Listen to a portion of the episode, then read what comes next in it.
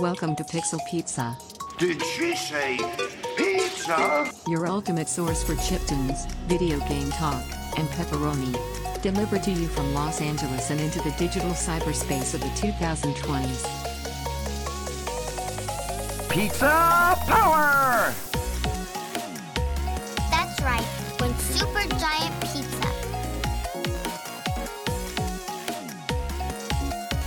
I want a large, thick crust with double cheese, ham, pepperoni.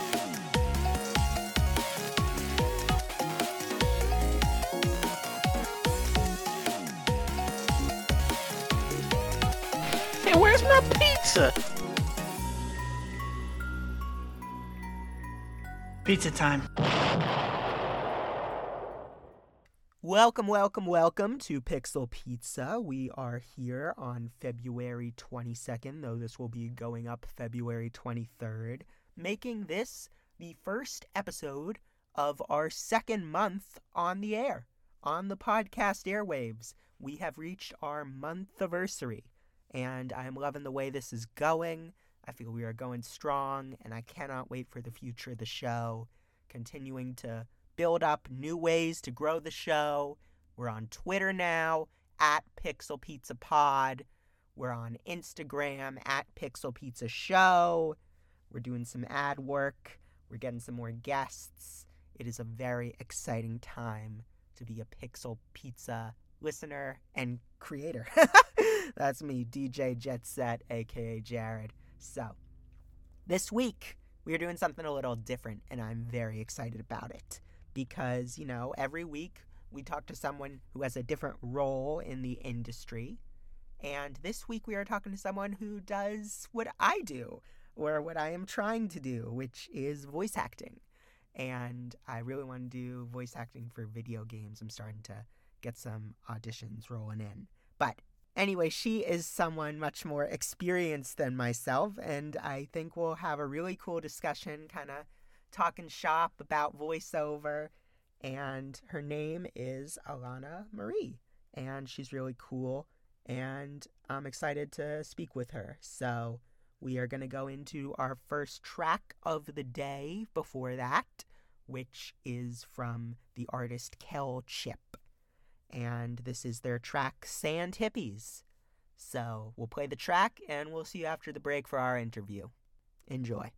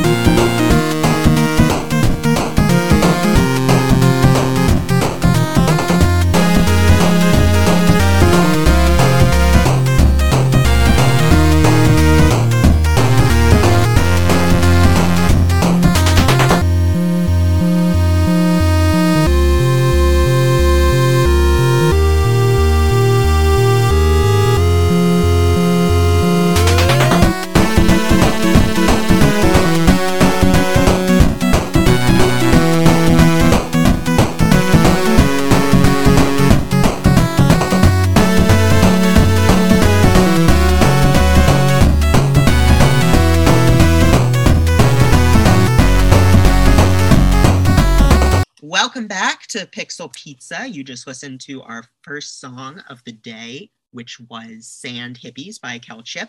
And now we are starting with the interview portion of our show. I am very excited to be talking with this guest. You may have heard her in games like Observer and Trials of Mana. And her name is Alana Marie Cheuvront. So, hi, Alana.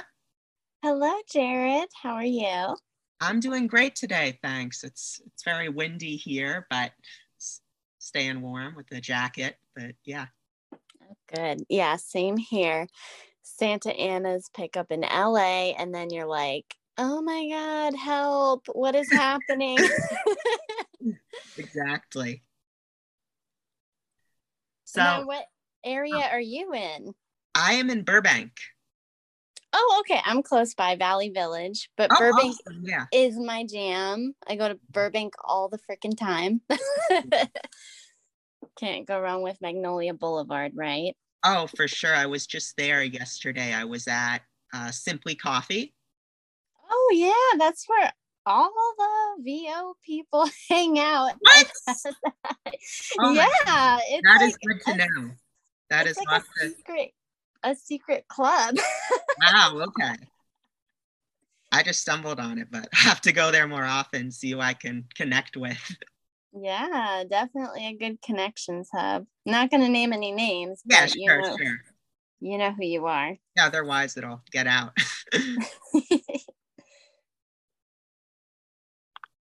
yeah, so I like to start out my show with asking guests a question. And that question is when did you know that games were something you wanted to work on? Hmm. I think since I was a little kid, I used to play all the Donkey Kong games, all the Mario games. Um, there was something that I love so much about it being interactive and making your own choices.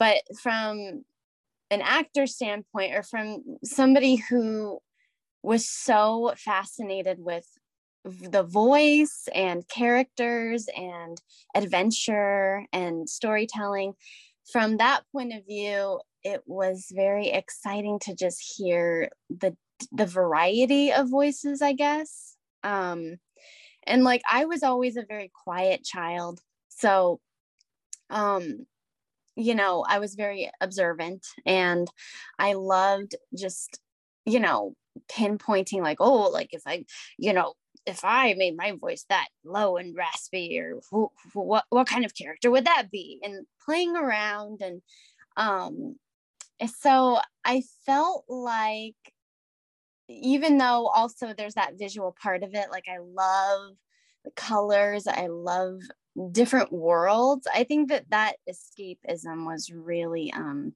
tantalizing for me.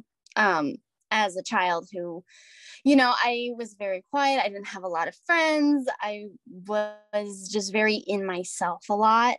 So I felt like video games had that special portal for me to explore not just myself, but uh, these other worlds and characters uh, facing adversity, um, a whole plethora of subjects. Um, so I think that's that's why I wanted to get into games. Um, yeah, I I'm like all the childhood memories are coming up for me right now.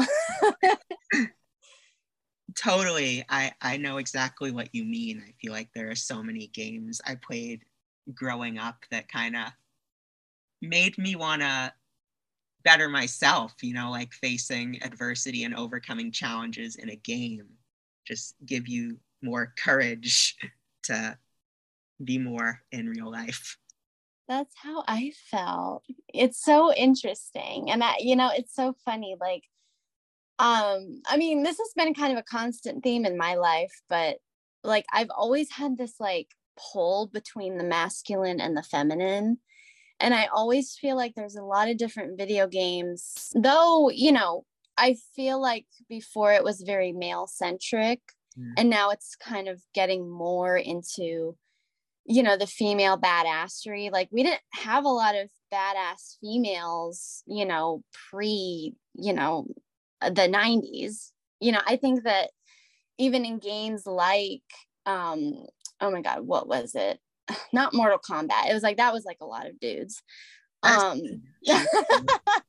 but then there were there was like the Dead or Alive video games. I don't know if you've ever played Dead or Oh. Alive on.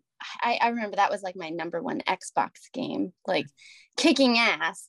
And then all the badass females. Um, yeah, like I felt like there was that great marriage of masculine and feminine with all those different games. Um, and I think it's getting better now, especially. Um, oh my God, there was a game that just came out, and oh man, what was it called? Oh God, Horizon. it the Horizon Yeah. game that just came out. Yeah. Oh my goodness. I'm Like so excited to play that. I want to play that so bad. It looks so amazing.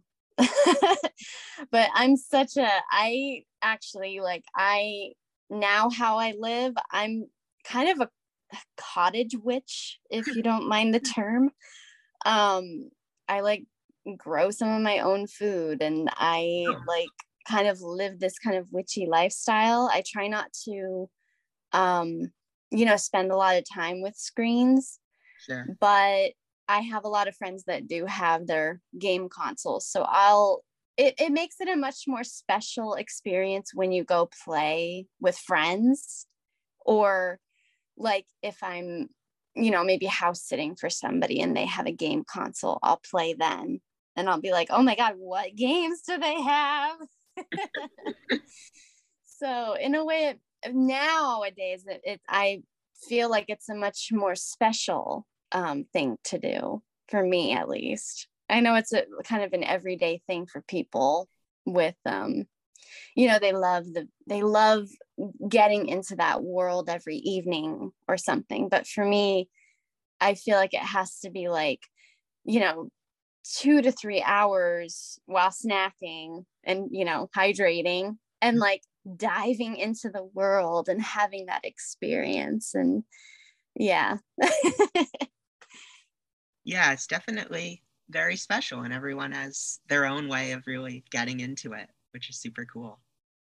do you have any favorite games Uh, I love, and I guess this is a good topic for voiceover, the Metal Gear Solid games. oh Those were like the first I can think of where like, you know, characters and voice acting were this really big, significant thing. You had like David Hayter and Cam Clarke, a lot of badass women in that too. Lori Alan, who I studied under for a while. mm. and yeah, it's really cool storytelling, a lot of espionage, political thriller stuff. oh Uh, i love that um, all the Final Fantasy games, I'm a big fan of.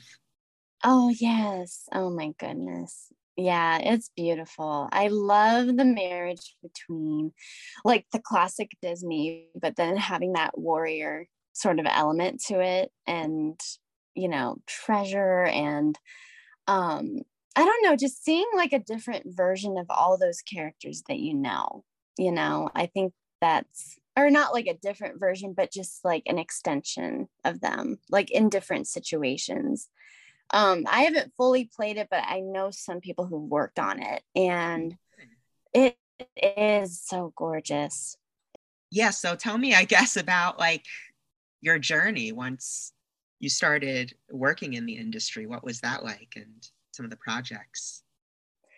So let's see. I had a very interesting kind of stumble into it, but it really did come from having a, the- a theater background.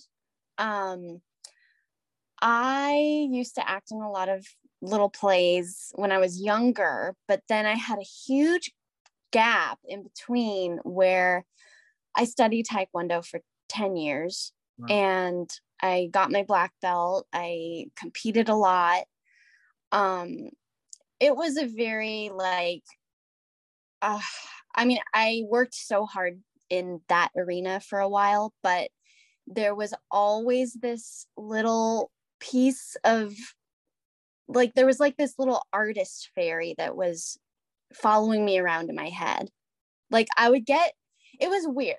I would get inspired by like the people around me and how they were as humans rather than like the actual sport itself. I mean, I love taekwondo. I'm, you know, now I'm more of a a pole dancer now. That's my my sport of choice. Um, so I've always been in touch with my body and like loving artistry through dance. So taekwondo didn't offer me a lot of that artistry.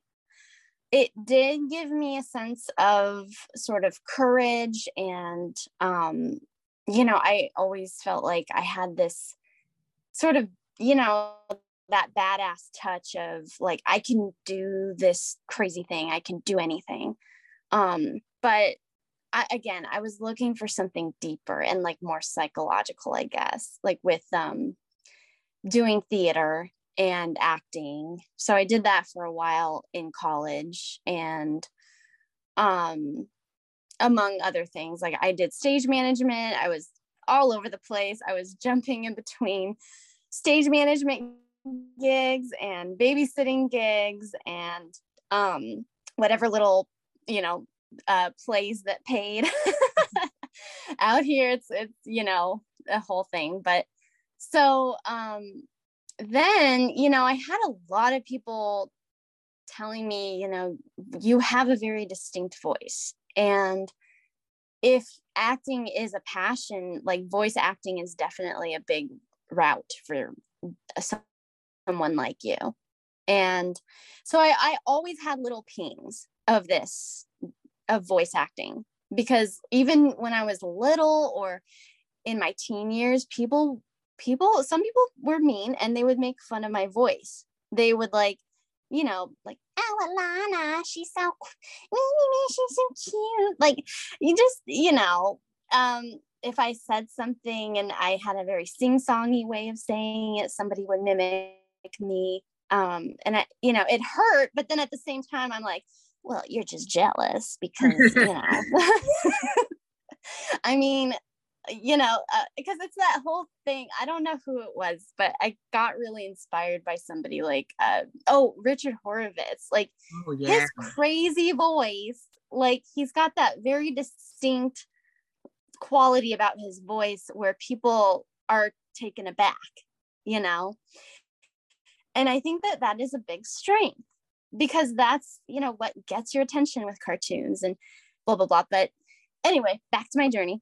Um, so I started getting more into the classes and I started with Bill Holmes, who is, to me, he is the most laid back, chill, but also very hard on your ass voice voiceover teacher. Um, and he has a studio out here in North Hollywood, um, Compost, Compost Productions.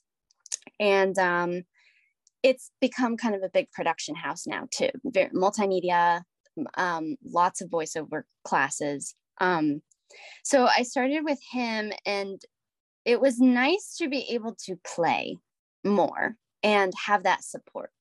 Um, so you, know being somebody who is very quiet when i was little and quite under a chokehold frankly just with how I was raised and my um, my Taekwondo journey. Um, it was so nice to be able to let this floodgate out of characters and voices and the different things I could do with my voice and singing. And um, it was him and then um, two mentors of mine that are there or were there, Dana Powers and George Ackles. They are amazing coaches.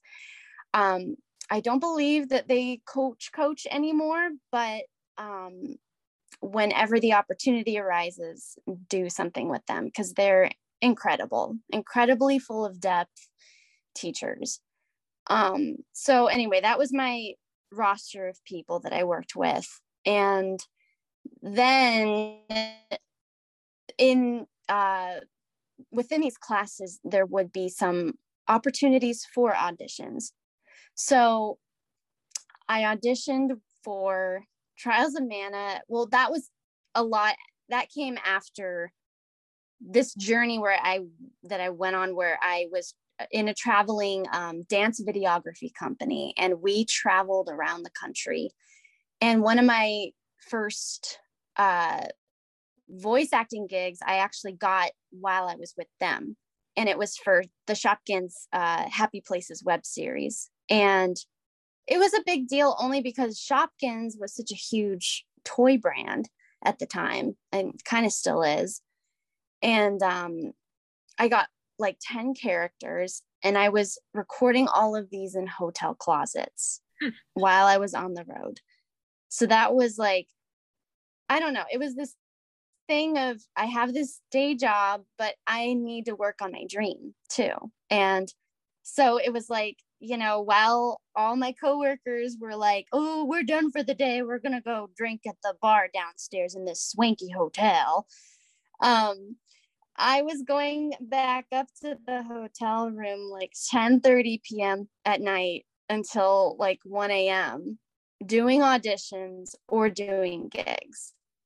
And I was tired and it was a lot, but that's some, you know, you have to do crazy things to support yourself, but then also work towards your dreams and sacrifice, you know, a Jack and the co- a Jack and Coke at the bar. You know what I mean? How do you? So, oh, sorry. Oh, go ahead. how, how do you energize yourself in those like late night auditions when you're worn out? Oh my God. Well, I mean, I don't want everybody to do this, but like, you know, coffee. Mm-hmm. Coffee's not always the best thing for your body, but it helped me in the moments that I needed it. But also, I mean, in a bigger way, it was the fact that I was opening a portal to my imagination that I had when I was a child that I like barely got to tap into. So I think that on a really deep level for me, it felt like, oh my God, I get to let my child come out to play. And that was a spark of energy for me. And I think that um, you know, and the other thing too was like just management of energy. So when I was filming a lot, I would really try to like just I meditated a lot actually. That was when I started meditating.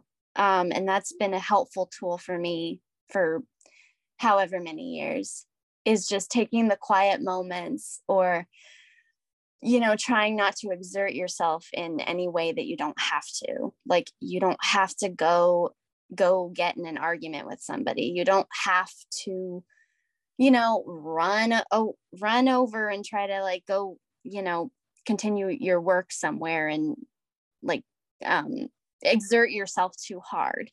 So i just you know kept very light on my feet and just nourished myself as best as I could when you're traveling, Drink lots of water.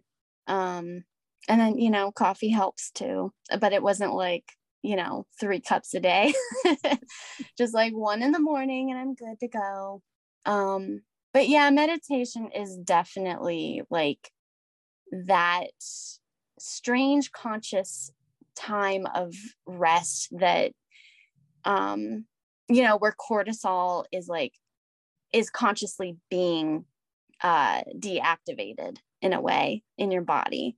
I don't know if you know that but when you're sleeping you can't control that. So when you're meditating i don't know who it was but some doctor who studied meditation he said that your cortisol levels go down like three or four not points. I mean i'm just going to call them points. But when you're meditating that happens. But when you're sleeping you can't control that. Mm-hmm. so that was part of my whole that my repertoire of rest uh as as I'll call it or self-care I guess.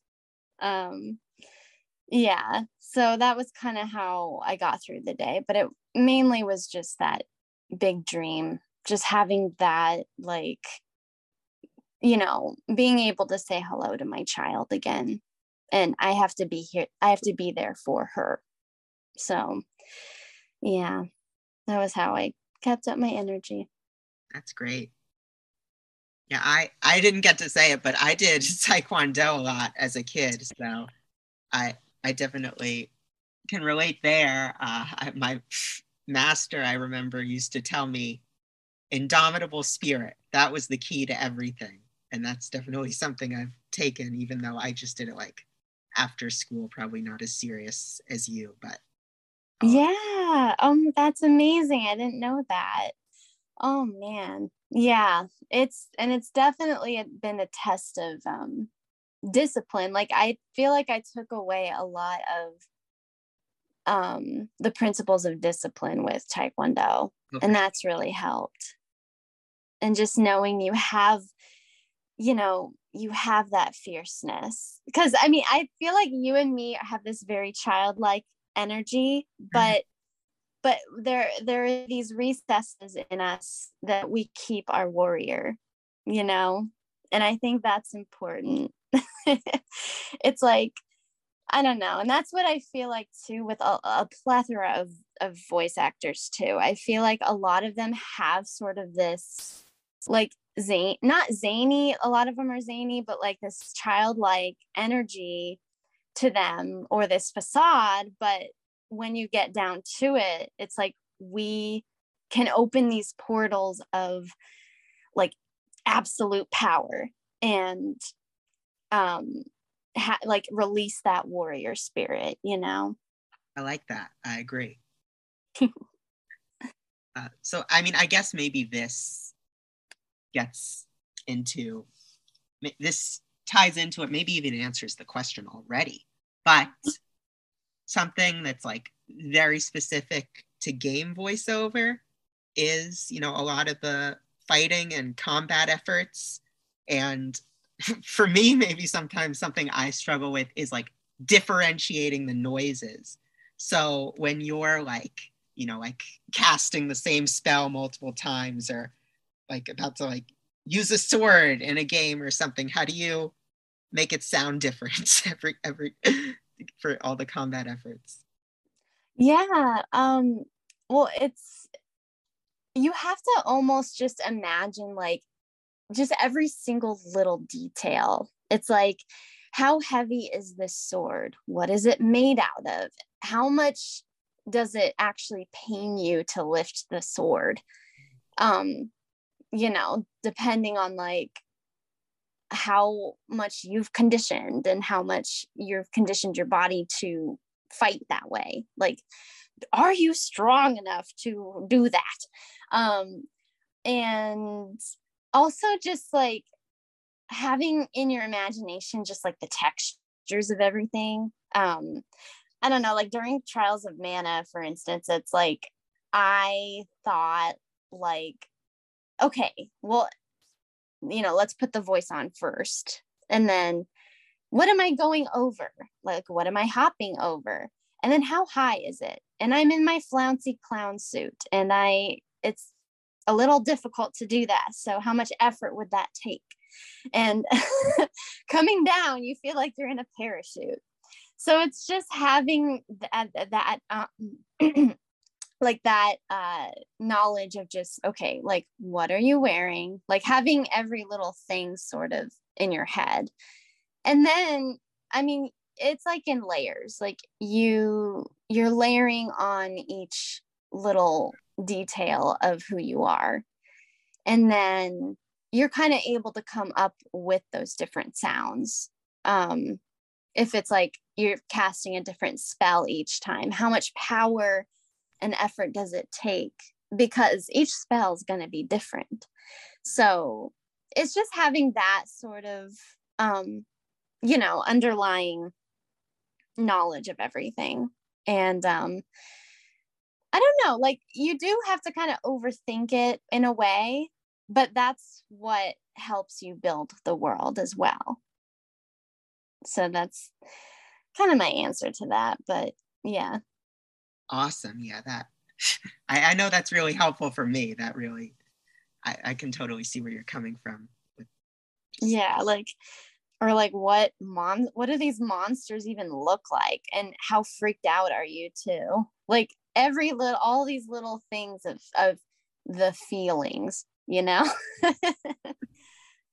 everybody's working from home or has had to adapt to that. But for voiceover, were you recording it all from home before the pandemic, or was that something that you had to adapt to? It was quite easy for me, actually. I mean, I, you know, what's so funny is like the thing that was difficult for me, it was not being around people to work on the craft. That was really hard.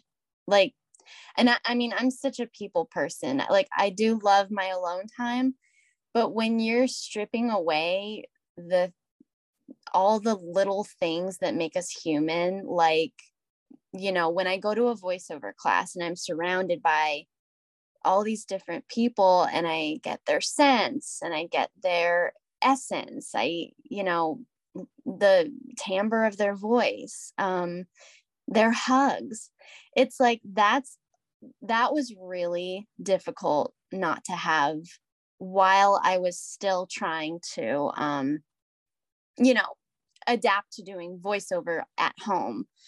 But before the pandemic i recorded from home a lot.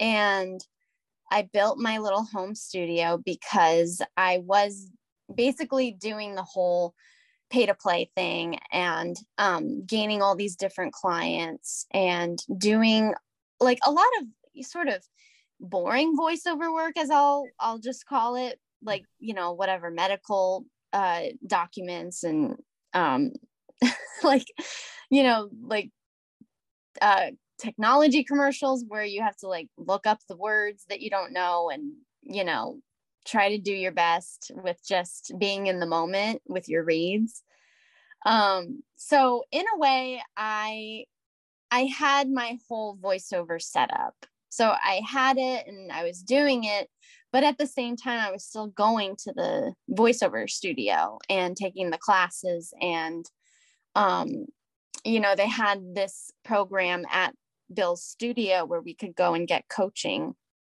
And I liked being in there coached by people more than I liked being at home trying to coach myself. Because I think too, you learn more about yourself when you're around people. Um, because when you're by yourself, there there is power. I, I will say there is power in um you know, living by yourself or um, spending alone time with yourself as I do or as I I live by myself right now and you know that's been the gift of just understanding yourself better in your home life and also just you know uh, going the deep recesses of your brain basically and I think that's great that the pandemic allowed us to do that in a way and figure out ourselves. But for me, it was just, I just missed being around people. I mean, as we all did, but it was, you know, that was harder to adapt to than having to, oh, you know, build my home studio and have it running and working. Because I had already had that because of previous jobs, but also I do consider myself a multi hyphenate multimedia person. I love graphic design. I love editing, video editing. I would edit videos for different people. Um, so I had the that setup happening and I was able to like edit things myself and edit voiceover jobs myself and master them. And um, so it was good to have that computer knowledge before um, everybody had to stay home.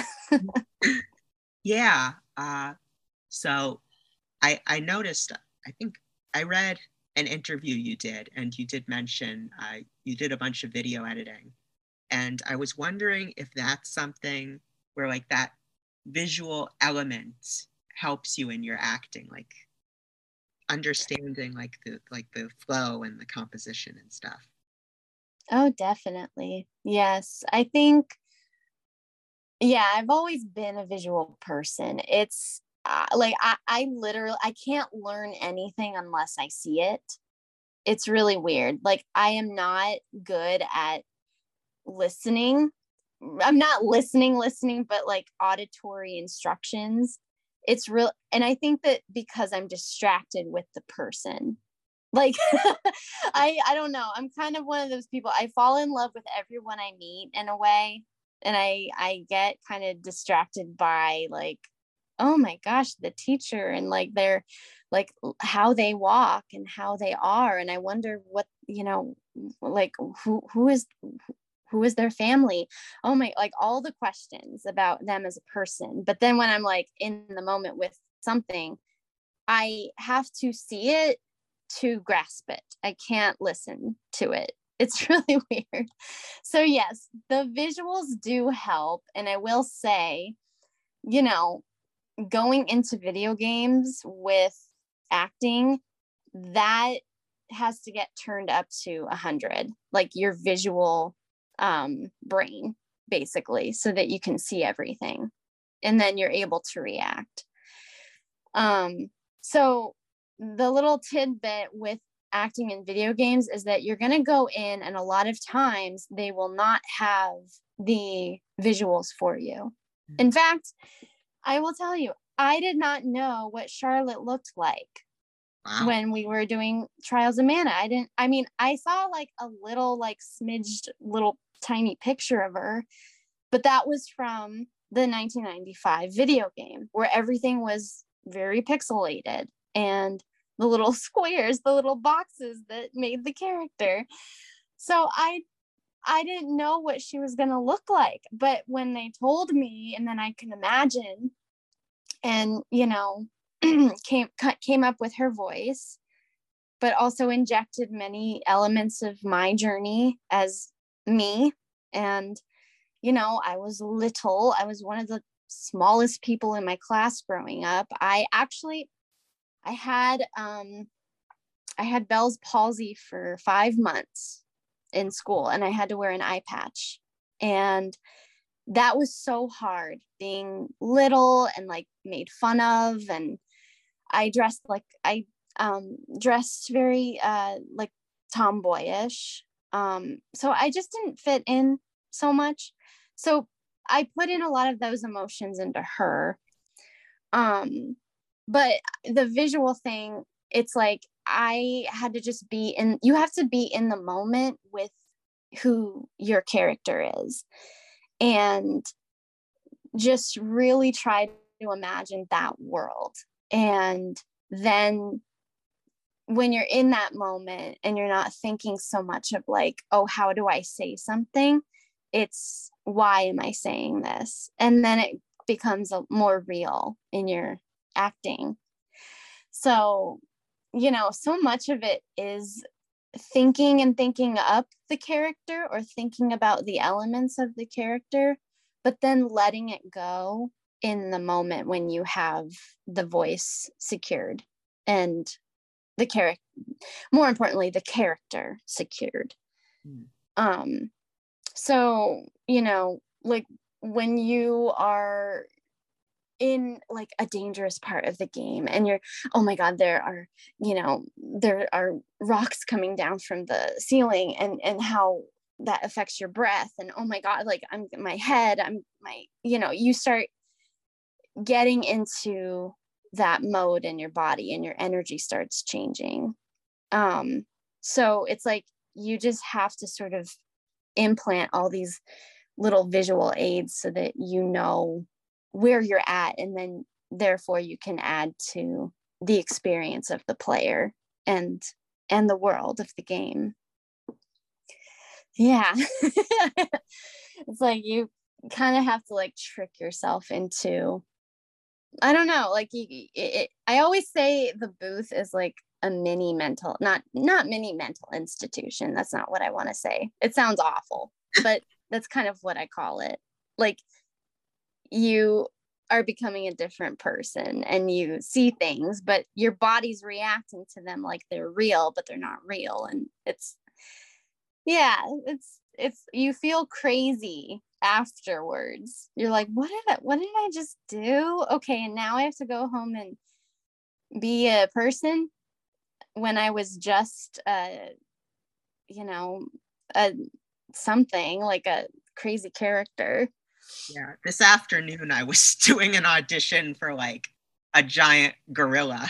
and then an hour later, I'm like, oh, I have to be in podcast interview mode. yeah, it's so wild. And, and, and feeling the, like the residual energy after an audition or after a job that always feels so weird to me mm. All right so we have to take a small break uh, to do our musical interlude for the episode. Stay right there. We are going into our second song from KELChip, and this is called Model Buses. So listen up, and we will see you after the break.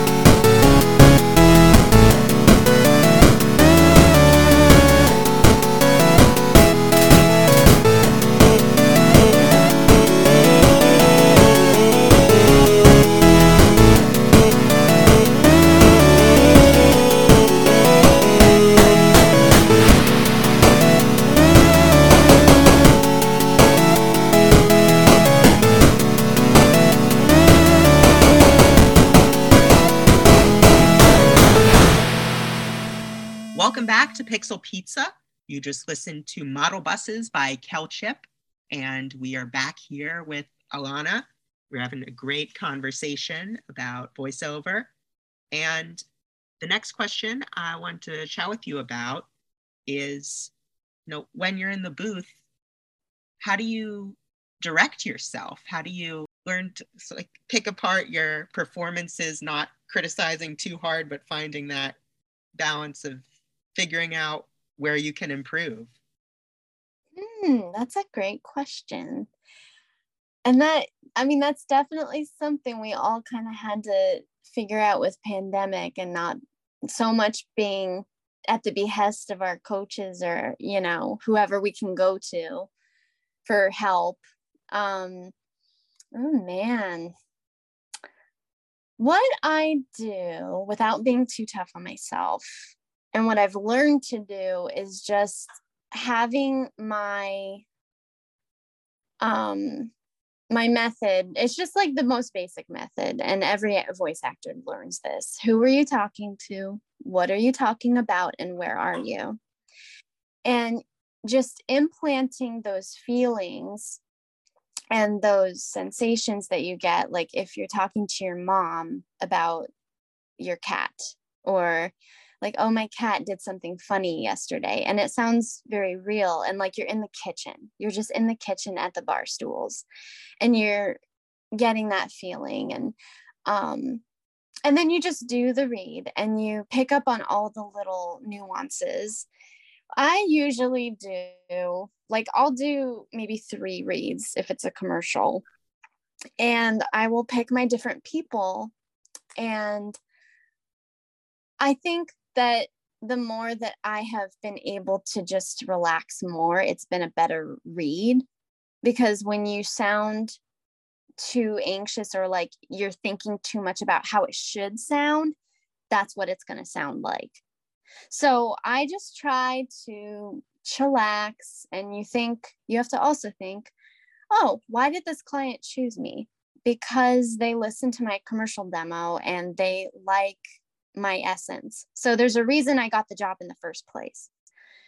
But when you are doing your reads and you're you know into it and um, listening back and everything, you just kind of gravitate towards what feels the most real and the most comfy with commercial reads.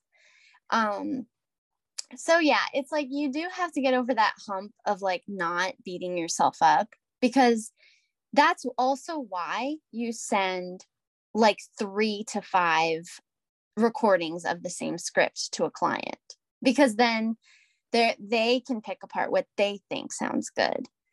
But again it's like you just have to sort of be in that chill place of like well there's a reason the client chose me and you know i'm going to do my best and here it is. Um like I'll give you an example. Like I did this recording that was it was recording in Italy, but I was recording from here. So it was like 6 p.m. over there in Milan. And then it was 8 a.m. over here or 9 a.m. over here in California. And like I I think I did like five or six reads for them.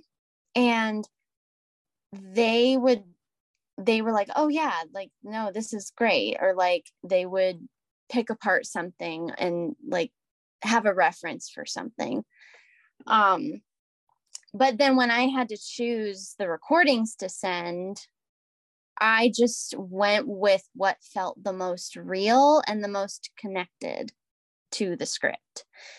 And it was about like the love of movies and the love of um, sharing things and so i just chose the like four the four takes that sounded the most heartfelt to me. Um so it's like you just have to go with what's honest. I think it's like a lot of things come down to honesty with listening back to how you sound. Um sorry that wasn't the most direct answer with being by yourself but I apply that principle to when you're coaching yourself. Like just being in the moment with your chosen person or people that you're talking to. Mostly just one person. Don't don't be talking to a crowd. That's a different thing. That's like ladies and gentlemen, do to do to. Oh, you know, and you your mind goes to um the read just comes out to be too too much like too circus uh, conductory, to uh, you know, yeah, to showmen, and you don't always want to be that. I mean, so many video games now, it's very much geared towards those quiet moments where the actor's like, What do I do? Or like, But wait a minute, why? He said this you know like there's just very like contemplation that's been kind of that key word with a lot of um you know how production is now or at least um especially animation too. I mean they want real voices they want like the those imperfect you know this is who i am uh performances. Right I've genuinely considered getting a mannequin head for my closet studio as something to like look at and make sure I'm speaking to one person. yeah. I know. I always try to think of, oh man, I always pick my best friend Leanna as someone I talk to, and she's also a voice actor. Oh, cool. Um, but she's my best friend, and I always feel like we can talk to each other about anything, and that usually makes a difference. And it's so funny. Like one time we were we were talking about different jobs that we had gotten one week and she was talking to me like I was her chosen person for this one job that she was talking or you know that she was uh recording for and then I was talking to her for this commercial that I booked.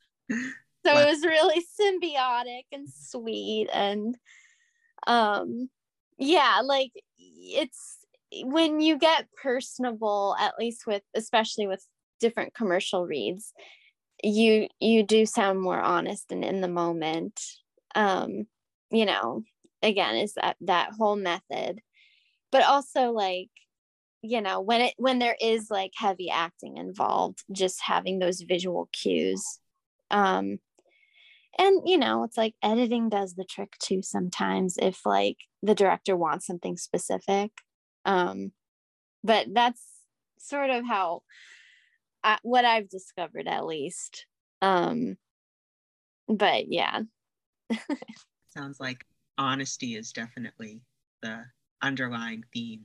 Yeah, and even with you know different animate animated jobs too. If it just depends what you get, but there's always an element of honesty. And I mean that's like the you know one of the little pillars of the human condition is just you know honesty and what we're um how we connect for sure is there a dream project you have a character or a series that you would really want to be involved with? Oh man.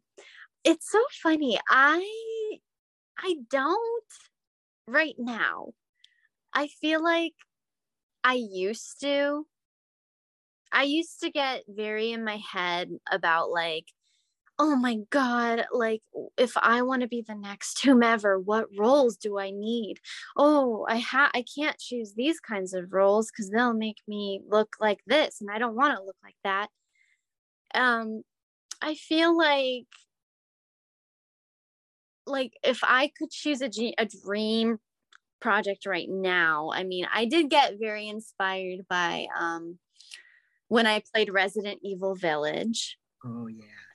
That was meaty and ugh, gargantuously amazing and I I loved every little bit of playing that game and the all the different all the different voices, all the different characters, the grotesque and the and the uh, I just I love anything that I love horror I'll, mm-hmm. I'll just say that I love horror. And I think that it's because it's that thing of life that a lot of people are just so scared of. And I like diving into the fear. And so I feel like, you know, I'd want to be part of things where I feel like there is an honest um, beating heart to it in the sense that like I can connect to it on a visceral level. Um, and it can be flouncy and superfluous. Like, you know, like I would love to do something like with My Little Pony or, um, oh my God, I mean, Pokemon. I used to be obsessed with Pokemon and, um, uh, I mean, when I did Shopkins, that was, I mean, that was already like a dream come true for me. I just wanted to do dolls. I wanted to be these little girls. I wanted to have fun and like, you know, let myself like bake in the kitchen and, and dance among the flowers and, and be cutesy because I didn't get to be cutesy when I was younger. And it's it's fun to put that energy into the booth so it's like i mean honestly you know now that i think about it you may, you're really making me go through the wheels the windmills of my mind right now but catwoman will always be number one for me but but i want her to have a quirkier side to her kind of like harley quinn i mean harley quinn was my dream for a while when i was younger but i've since let it go like I've auditioned for her n- numerous times in different mediums. Didn't get her, but that's fine. It's just you know, I I love the cat like persona of Catwoman and I always loved um Eartha Kitt's uh portrayal of her in the old in the Adam West TV show. Um oh, like there's just something so that she's very sassy and luxurious and like I don't know, she just had her own like spin on it and she did have a very distinct voice. Um it's like I want to play characters like that that I feel like bring out something in me that I connect with. I mean, like Charlotte, she I will always feel like she is my number one because she i didn't know you know i didn't know her true character i didn't know about this game until i was cast i didn't know like her essence and then when i dove in it was like this character is me. Mhm. it's me on some level. It's me when i was 6 years old. It's me now. It's it's like i just I mean, and it sounds a little self centered when just the way it sounds like, oh, I want to play characters like me. But I feel like that's why a lot of actors get cast in certain roles. It's because they themselves have an essence that you can't put your finger on that connects to some character on some deep level. So it's like you're able to be a chameleon in a way, but when you try too hard, that people sense that you know what i mean? Yeah. um so it's like you know i i've let go of the idea that i need to play some role in my lifetime because you also have to give room to people that are creating now and they're creating original characters and they'll need someone like you. They'll need someone like me. They'll need different people and they won't have like a clear cookie cutter idea of like say the joker or somebody like they'll have a whole different uh, brand of evil um yeah i don't know i have very deep thoughts about like just expanding with yeah characters and life and yeah That's great. Yeah. So I guess it's like you don't want to put uh, a round peg in a square hole, as they say. You don't want to be something you're not if a character is already attuned to you, then that, that's the fit, right? Yeah. And sometimes it's like it's like a relationship. It's like if you're not a fit, something's not going to click. Something's not going to work. So then to a wider audience, something's going to feel like there's a hole in it and then they're going to feel that empty void. Um but I mean, and it's not to say that you can't expand your repertoire because you can always do that at least vocally, but there's always going to be sort of this heartbeat that goes along with why somebody is cast as something. I remember someone telling me that they, and this was an actor friend, he said something like, Oh, you know, I wasn't cast, and they told me why. It was because I was too perfect for the role. And I was trying, I was trying to decipher what that meant. Mhm.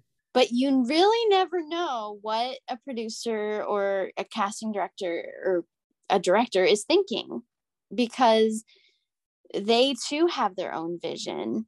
So it's just up to you as the actor to bring all of your colors to the table. And i mean and then they always say when you're auditioning that's your job is to audition. Your your job job is not always to have the role. It's to spread yourself out to different people or to different um uh territories of your art and see where you fit. It's like casting a net. Um so you know it's like and that's also where it comes in where you can't be too hard on yourself. You can't beat yourself up because you didn't get the part. It's like i mean i i remember maybe like two three years ago probably three or no, three years ago when i fully got into that mode of i'm going to audition and let it go just audition and let it go who cares and when I forgot about something, it came back to me. And, you know, uh, Charlotte was definitely that. Um, uh, and then when I did Observer System Redux, that was it. That was what that was. It was like, I mean, because I play one of a very, you know, uh, suggestive role in that video game. And I, I was I just took what I knew in my own life with um, SEX and put it in there. I just, I just gave a performance in my booth with my experiences of all that. And I was like, okay, I'm gonna let it go. Goodbye. Um, and then I just move on to the next thing. And then I check my email, like, you know, however late, much later, and I got the role.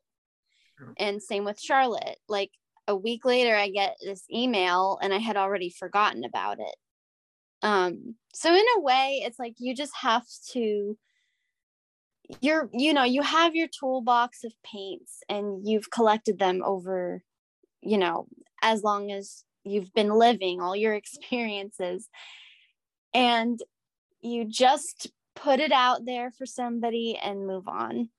Because uh, again you know they're looking for somebody specific and you will not always be that but give yourself credit for actually trying because that's we're doing one of the most brave things that anyone can do. Um, being vulnerable being vulnerable is so scary for some people. Oh yeah. Even some performers are afraid to be vulnerable. And so you just got to give yourself credit for actually doing it. And then, you know, if you don't, if it doesn't like quote unquote work out for somebody who's make trying to make it in voiceover and video games, it still leads you to the places that you're meant to go. So it's like, in that essence, your journey is the destination. Like there's never like a clear cut ending point, you know? Right. But yeah, that was my hour and a half talk about philosophy. no, it's really, really exciting. Uh, I think, yeah, obviously, one of the things I do here on the show is try and have people from all sorts of disciplines of games because there's so much, you know, there's so many different talents and aspects that go into this medium that's unlike any other in that regard. And so it's so cool and interesting to hear how people approach their thing that they do, you know? Yeah. And I mean again it's it's so funny like you know with trials of mana and I, how I didn't know I didn't know about this game. I didn't know how big it was in Japan. I just approached the character with the theatrical background that I had, but also, you know, pinpointing the essence the essence of me and the struggles I've had to endure. And I just put it in there. And you know you make a little mishmash of all these character elements and you know you and then you get it and then you get to just dive deeper with characters. So yeah i mean and that's the fun of it but it's you know you you learn about you learn so much about yourself too especially with taking direction um and sometimes that can be it, it's difficult for some people and then it isn't for others. And it's just being able to like have that improv training too. That's very important. Oh, Like- improv. yeah. Oh my goodness. I actually you know that was the one of the last things that i did before pandemic happened was like my last improv class that i took That was that was what got me to get into voiceover. Was, Was I improv? been, uh sort of kinda. So yeah, I had been doing improv with the UCB for a couple of years. And then the pandemic happened and you know, I couldn't do it. I didn't have that in-person element anymore. So I thought of what ways I could perform without having to be physically with a group of people. And that's when I sort of stumbled my way into voiceover. Wow, that's amazing. And it makes a lot of sense too. Like I've known a couple people who've had that kind of same journey and it really does strengthen your character repertoire too. It's like you know, I don't know, it it just expands who you are, but it's it's just so fun to collect these little tidbits with life you Oh, know and then put them in a soup and play. Like we always forget as adults like how important it is to play. You know we're we're so bogged down by capitalism sometimes we forget to that part of our job is to allow ourselves to play. For sure. So I do, as much as I'm enjoying this deep conversation, I do have to keep it to like an hour or so, whatever. It's it's my show. But anyway, uh, I do have to ask my final question, which actually this this one I have a little more stake in because you're the first person I've had on the show who is from the LA area. So this this answer is going to be something I need to know. Is what's Mm. your favorite pizza place? Oh that is so tough my favorite pizza place oh lord okay you're gonna have to give me a moment All right. I okay. I love Pizza Man only because they will make a vegan cheese extravaganza pizza. And you can choose your toppings. I put on everything. I love I love um artichoke hearts. I love I sometimes will I'll put cilantro on my pizza. I sometimes I will put buffalo sauce on my pizza. If I could make like a vegan buffalo chicken cheese extravaganza, I would. Um, but yeah, I'm kind of a I'm a strict vegan. I will have cheese once in a while, but that is my pizza of choice. it's a vegan pizza from Pizza Man. That sounds amazing. It's pretty good. North Hollywood, it is close by. Oh. Um, Now, Ralph's Ralph's parking lot. oh, okay. What is your favorite pizza? Oh, uh, I mean, no, I'm from New York originally, so my favorite pizza is back home, this place called Frank Pepe's. But as far as here in LA, what have I found so far? Uh, Dino's in Burbank. Do you know that one? Yeah, That I heard they're good. Yeah. There's this place called um, Prime Pizza, and I think they just opened. Yeah, I Have you been that. there? Yeah. I, thought it was pretty good. It wasn't like my favorite, but yeah, I'm still I'm still discovering. That's why I was excited to ask you because I'm still trying to figure out like what's the best pizza place or what's the pizza place that I want to order from regularly. Well, and then you like the New York by the slice style, right? Yeah. Because there is a place nearby. Um, I'm gonna look it up. Pizza by the Slice in Valley Village. Mm. And oh, it's called Joe Peeps New York Pizza. Oh, I don't know that one. So if you're feeling like you want back home New York pizza, that's where I suggest to go. Joe Peeps. Joe Peeps. All right. Mm-hmm.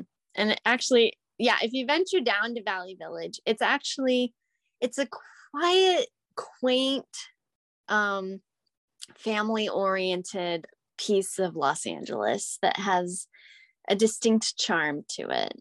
Mm. So I think you'd enjoy. Yeah, I'd love to. That's that's rare in the big city. So Yeah, lots of space, lots of people walking their dogs. great, then I fit right in.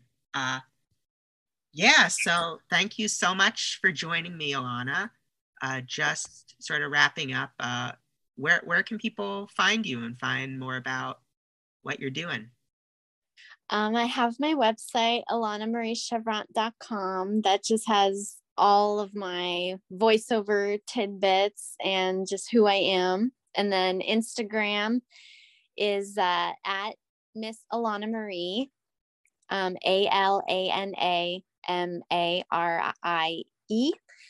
And uh, Twitter, I don't really go on my Twitter that much, sadly. I don't like all the, you know, the the warring that goes on on Twitter. I'll just post a nice thing and I'll leave. Um, but Instagram's probably my number one place. Awesome.